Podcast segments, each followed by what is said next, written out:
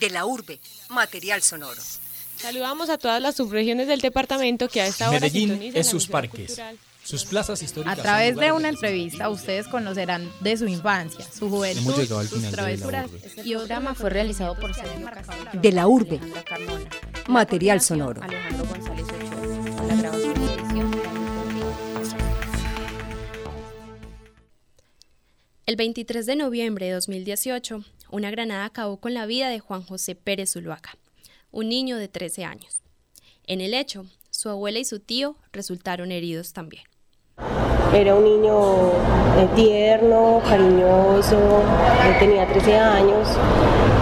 Le encantaba disfrutar las cosas de la vida, era un niño muy alegre, muy amoroso, eh, daba como lo mejor de él todo el tiempo.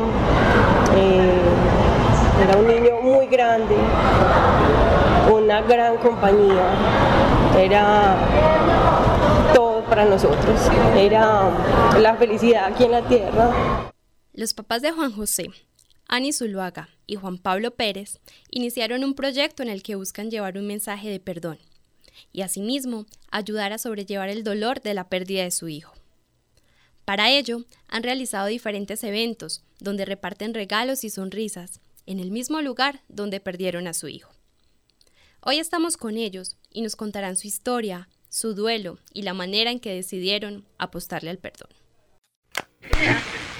De la urbe, material sonoro. Nuestra primer pregunta para ellos es, ¿cómo fue ese proceso de duelo? Nuestro proceso de duelo, eh, pues yo creo que como todos ha sido eh, difícil, es, eh, es complicado entender cómo eh, la pérdida de un ser querido, pero creo que Dios nos dio la fortaleza eh, muy desde el principio. Tenemos casi que la convicción de que tuvimos un proceso de preparación antes de pensamientos, momentos, pues si bien uno no sabía que algo se iba a suceder, sí nos permitieron hacer como, como ese adiós y esa despedida eh, que hoy nos da eh, cierto consuelo. Eh, Dios nos ha ido mostrando que a pesar de lo difícil que es, Él está con nosotros y eso nos ha permitido asumir este proceso de una manera tranquila, de una manera, digamos, lo más sana posible, ¿cierto? Hemos querido y hemos estado en la búsqueda completa de Dios para, para superarlo porque humanamente es muy difícil entender que hoy tienes a alguien que amas, que quieres, que esperas eh, ver crecer y que simplemente en un momento que nadie se imaginaba ya no está. Em, hemos, pues participamos como en otras actividades, en, otras, en otros lugares en los que nos ofrecían ayuda para, para afrontar este duelo. Y si bien hay, digamos que hay teorías, hay, hay terapias, hay actividades que se pueden realizar para aprender a vivir sin esa persona, eh, todas las respuestas que sufre el cuerpo eh, como mecanismo de defensa al dolor que se siente, a la ausencia. Sí, estoy completamente convencida de que nos ha ayudado es, fortalecernos en Dios, es entregarnos a Él, es entender que Él, que Él es quien nos da eh, la fortaleza para seguir cada día, para vivir cada día. Él con, con su palabra nos enseña que eh, a pesar de lo difícil Él está con nosotros, que Él nos acompaña. Él nos permite entender que en este momento Juan está en un lugar mejor, que no nos necesita, que es feliz y nos da la promesa más importante y en la que nosotros nos esperanzamos ahora y es volverlo a ver, eh, encontrarnos con Él nuevamente de una manera diferente, pero tener la posibilidad de volver a disfrutar de, su amor, de su presencia, de, su espíritu.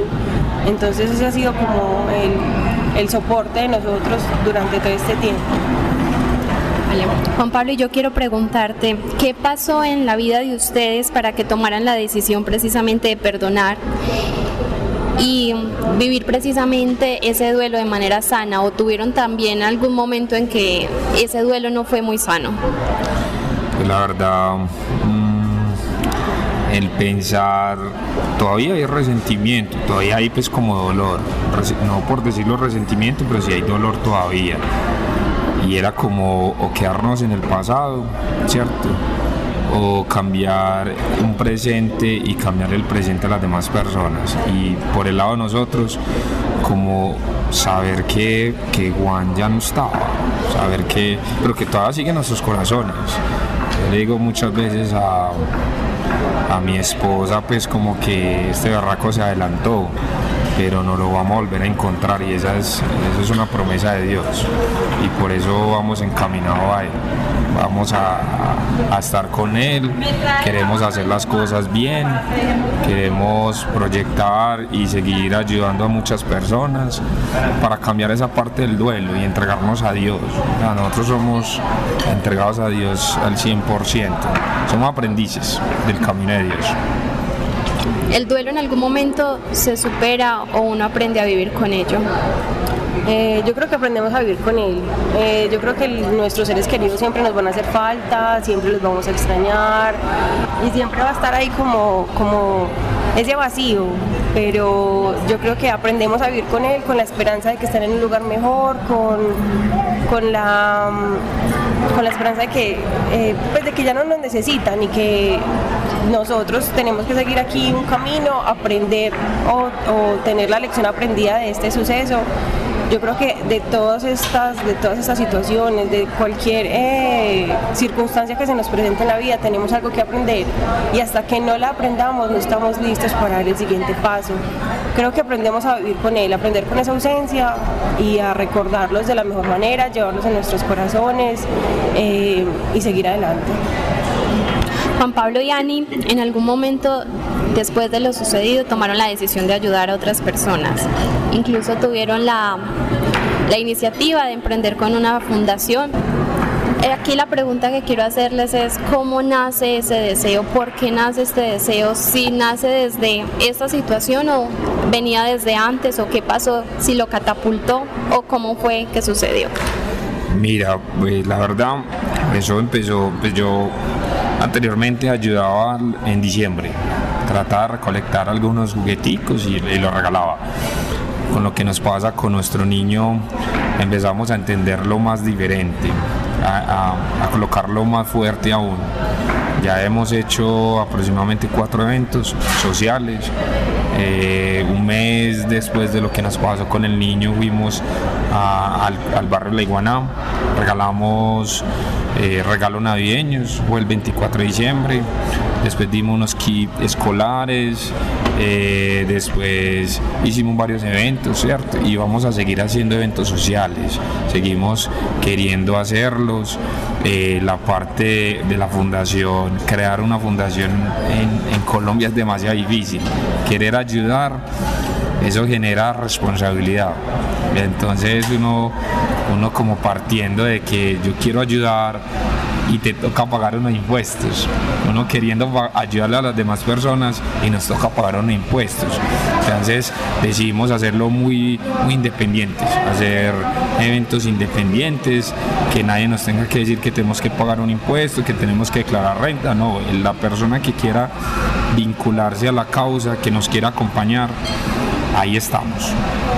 Muy bien, Juan Pablo. Yo también quiero preguntarte, en una entrevista que vi que te hicieron hace tiempo en algún medio, no recuerdo cuál, tú hablabas del lugar donde naciste, hablabas de la Comuna 13, hablabas que hace tiempo te fuiste de allí y que precisamente después de seis años pasa esta situación, pasa lo ocurrido con, Juan José.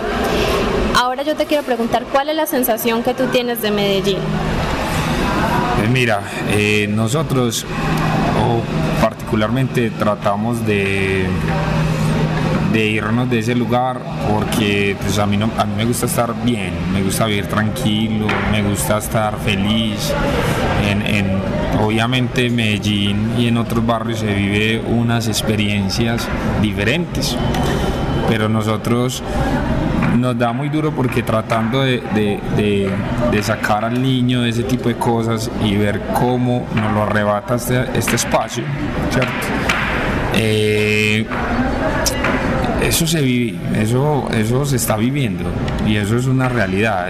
la inseguridad está, nos está atropellando, ¿cierto? Los robos están, se están viendo más aún. Todo este tipo de cosas se está viendo súper complicado. Nosotros tratamos de irnos de ese lugar hace muchos años. Eh, vivimos eh, tranquilos. En este momento tratamos de pasar este, amargo, este trago tan amargo y, vivir la vida diferente, vivir en la presencia de Dios y estar tranquilos, este, hacer las cosas bien, que eso es lo fundamental. Bueno, esta semana lamentablemente tuvimos dos niños muertos. Tuvimos uno de 6 años y una niña de 12 años que presuntamente también fue abusada. Yo te quiero preguntar a ti, Ani, ¿tú qué piensas que está pasando en Medellín y en nuestra sociedad en general con los niños? ¿Qué pasa que no estamos protegiéndolos, sino que en este momento están tan vulnerables a la violencia? Mm, yo creo que sin duda alguna hay una descomposición social eh, terrible, ¿cierto? No me atrevo a culpar a, a, los padres de un descuido, no me atrevo a decir que ellos son responsables de lo que le pasa a sus hijos, porque pues nosotros también acabamos de pasar por una situación similar. Sí creo que, que hay maldad, ¿cierto? Que existe, que hay siempre o que hay personas que creen que haciendo este tipo de daños eh, logran, no sé, algún cometido, logran, no sé, intimidar a las personas, intimidar a las familias, quieren lograr, eh, no sé, más poder en un, en un, en un espacio pues en el que nuestros niños están inmersos, ¿cierto? Y ellos eh, lastimosamente terminan asumiendo eh, o terminan siendo los, los que pagan como por estas, por estas cosas, ¿cierto?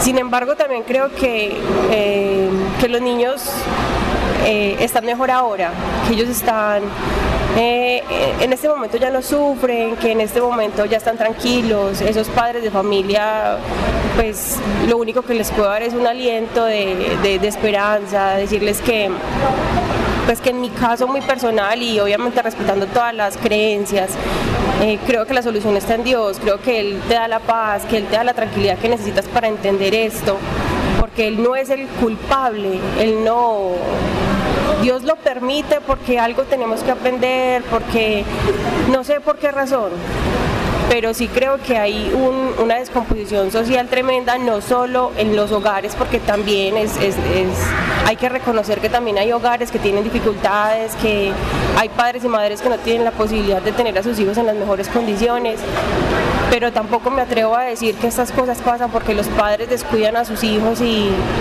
pues en ningún momento uno como padre o como madre esperaría que una cosa de estas tan terrible le pase a los hijos. Entonces creo que es un proceso de muchos años, de cómo se ha venido descomponiendo la sociedad a medida que pasa el tiempo, de cómo nuestros niños y nuestros jóvenes se están dejando eh, involucrar en estos espacios, cómo se dejan llenar eh, sus cabecitas de ideas, de cómo conseguir dinero fácil, de cómo eh, meterse en esos negocios que, pues, que terminan yo creo que con estas consecuencias. Pablo, ¿qué está pasando con esta sociedad? No, es, es demasiado triste, es demasiado... Eh, desde la parte espiritual vemos que, el enemigo quiere hacer daño, pero lo quiere hacer el daño con el futuro, o sea, con los sueños de, los niños que están creciendo. Y cada vez más, uno ve noticias, uno ve, escucha un montón de cosas y todos son los niños. La maldad, la maldad se está apoderando de las personas y se está apoderando de los sueños, del el futuro de las personas, la alegría que da los niños, la alegría que da compartir con ellos el gozo de un chocolate un niño y lo están arrebatando, lo están arrebatando poco a poco, la maldad se está apoderando de estas personas que, que no sé, no sé, la verdad en este momento no sabemos qué pasa, incluso en algún momento lo tocaba eh, en mi futuro de salir del país, de irnos de, de Colombia, de no vivir más esta sociedad que, que, está cada vez más loca, que cree que las cosas son fáciles, que solamente por robar es mucho más fácil, sino que no quieren trabajar. La gente no quiere trabajar, no quiere hacer nada. Y las cosas del cielo no caen solas, uno las tiene que trabajar, las tiene que luchar, hay que eh, visionarse, hay que emprender, hay que liderar, hay que, hay que amar a Dios. Todo ese tipo de cosas lo que está pasando en la sociedad se ha reflejado en esto, lo que está pasando con los niños. Bueno, ante estas situaciones nosotros por supuesto que esperamos que las autoridades actúen, que hagan algo y que precisamente pueda de alguna manera eh, mejorar esta situación. Pero ¿qué hacer nosotros como ciudadanos, como individuos, cada uno de nosotros para mejorar esta situación? ¿Será que hace falta un cambio en nuestro pensamiento? ¿Qué puede hacernos falta, Ani? Yo creo que sí, pues indudablemente hace falta eh, de todos, no solo de los padres y las madres, sino de todos, de hermanos, de primos, de sobrinos, de amigos.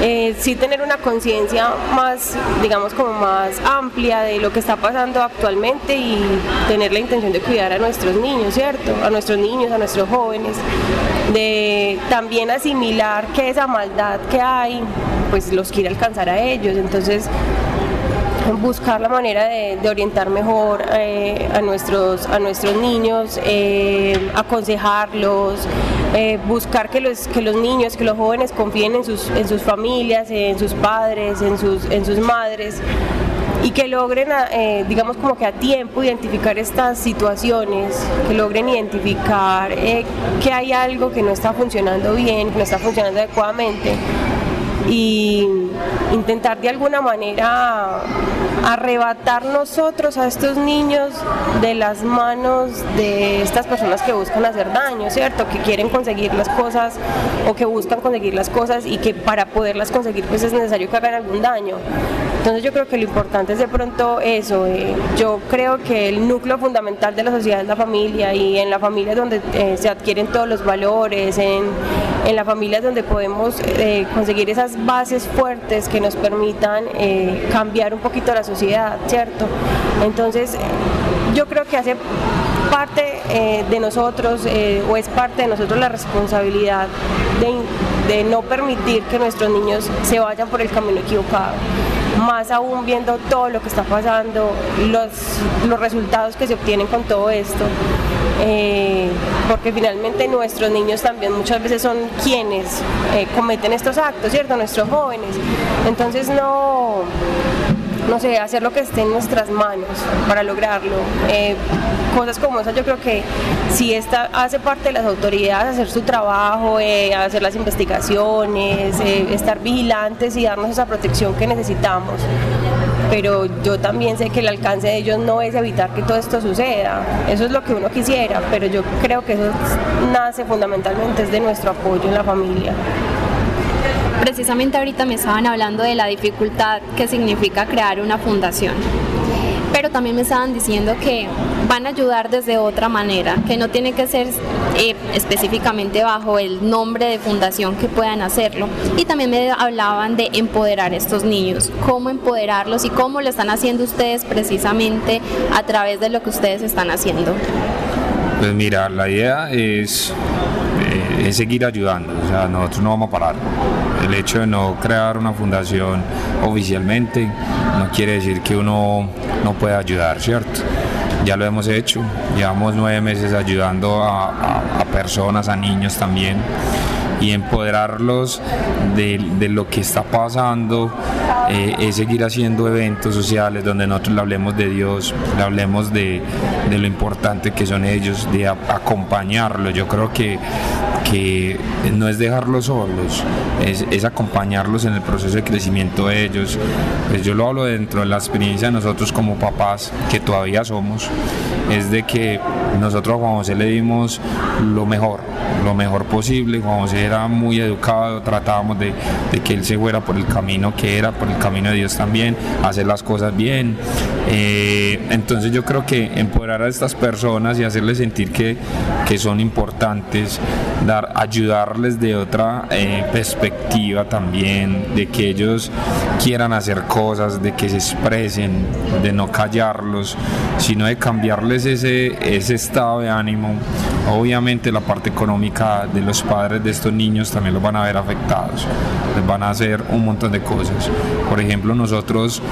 Eh, cuando el niño vivía, nosotros no hablábamos de dinero delante de él, no nos gustaba, eso era prohibido hablar delante de él en platas.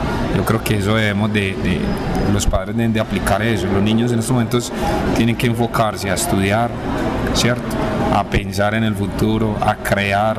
Y yo creo que, que más que eso es estar acompañándolos y saberles decir las cosas y, y, y inculcarles valores que se están perdiendo cada día, ¿cierto? Ani, ¿cuál es el mensaje directo que, que, ustedes con todas las actividades y con todo lo que vienen haciendo quieren darle a los niños? A los niños, pues que ellos son la razón, ¿cierto? Ellos son el presente y el futuro, que son muy importantes para la sociedad, que son importantes para sus familias, que son importantes para el, desarrollo del, de la ciudad, ¿cierto? Que son importantes en todos los aspectos. Eh, adicional a eso que a pesar pues como de las dificultades que a veces enfrentemos, eh, también creemos que la fuerza más poderosa es el perdón, ¿cierto?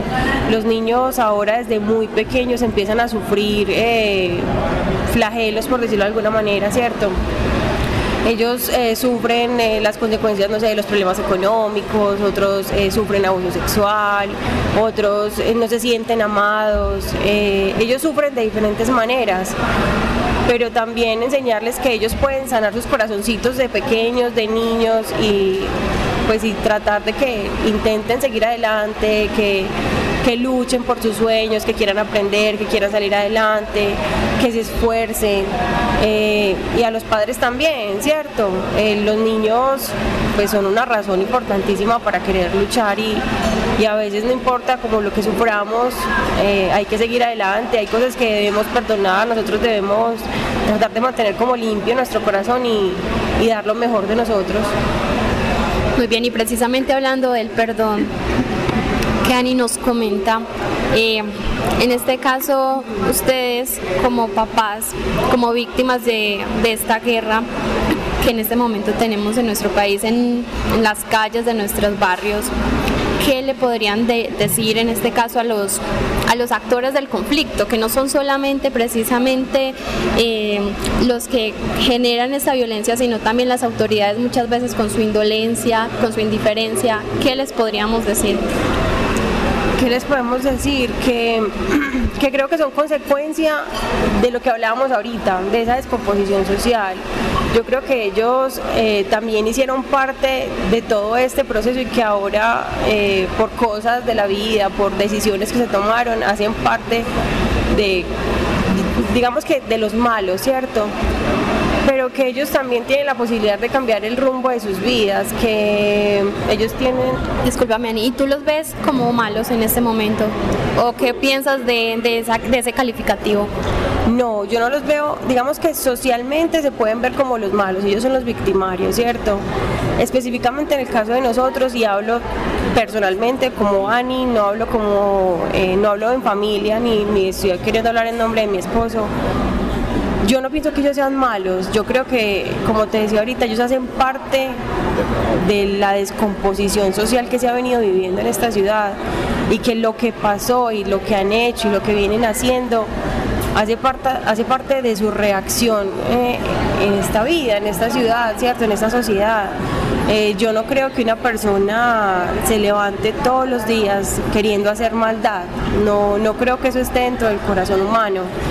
Yo creo que han sido las situaciones de vida las que los han llevado a hacer este, este tipo de cosas. Pero no, pero creo que ellos también son víctimas de todo esto, ¿cierto? Y que lo que está pasando son simplemente eh, reacciones a, a lo que les ha tocado vivir. Finalmente yo quiero preguntarles, bueno, las personas que quieran apoyarlos, las personas que quieran hacer parte de lo que ustedes vienen haciendo, ¿cómo pueden ayudarlos?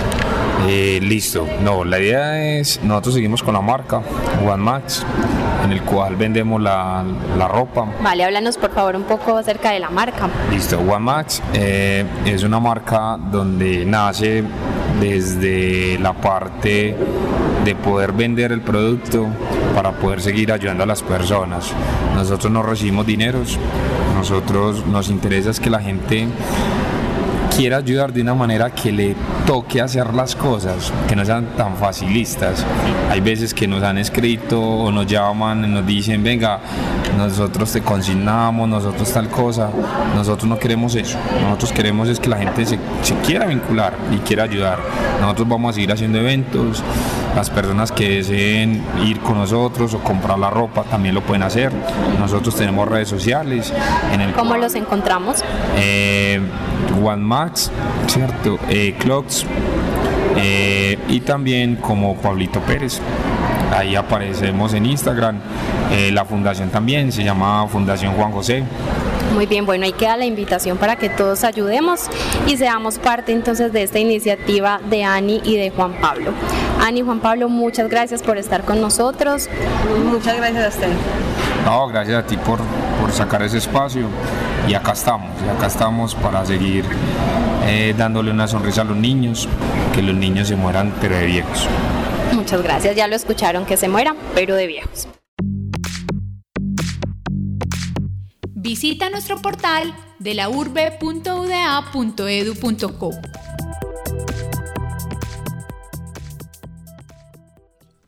Nuevamente les agradecemos a Ani Zuluaga y a Juan Pablo Pérez por acompañarnos en este programa y a ustedes por escucharnos en esta entrevista donde ellos nos contaron acerca de la muerte de su hijo y también la manera en que se han sobrepuesto a ella.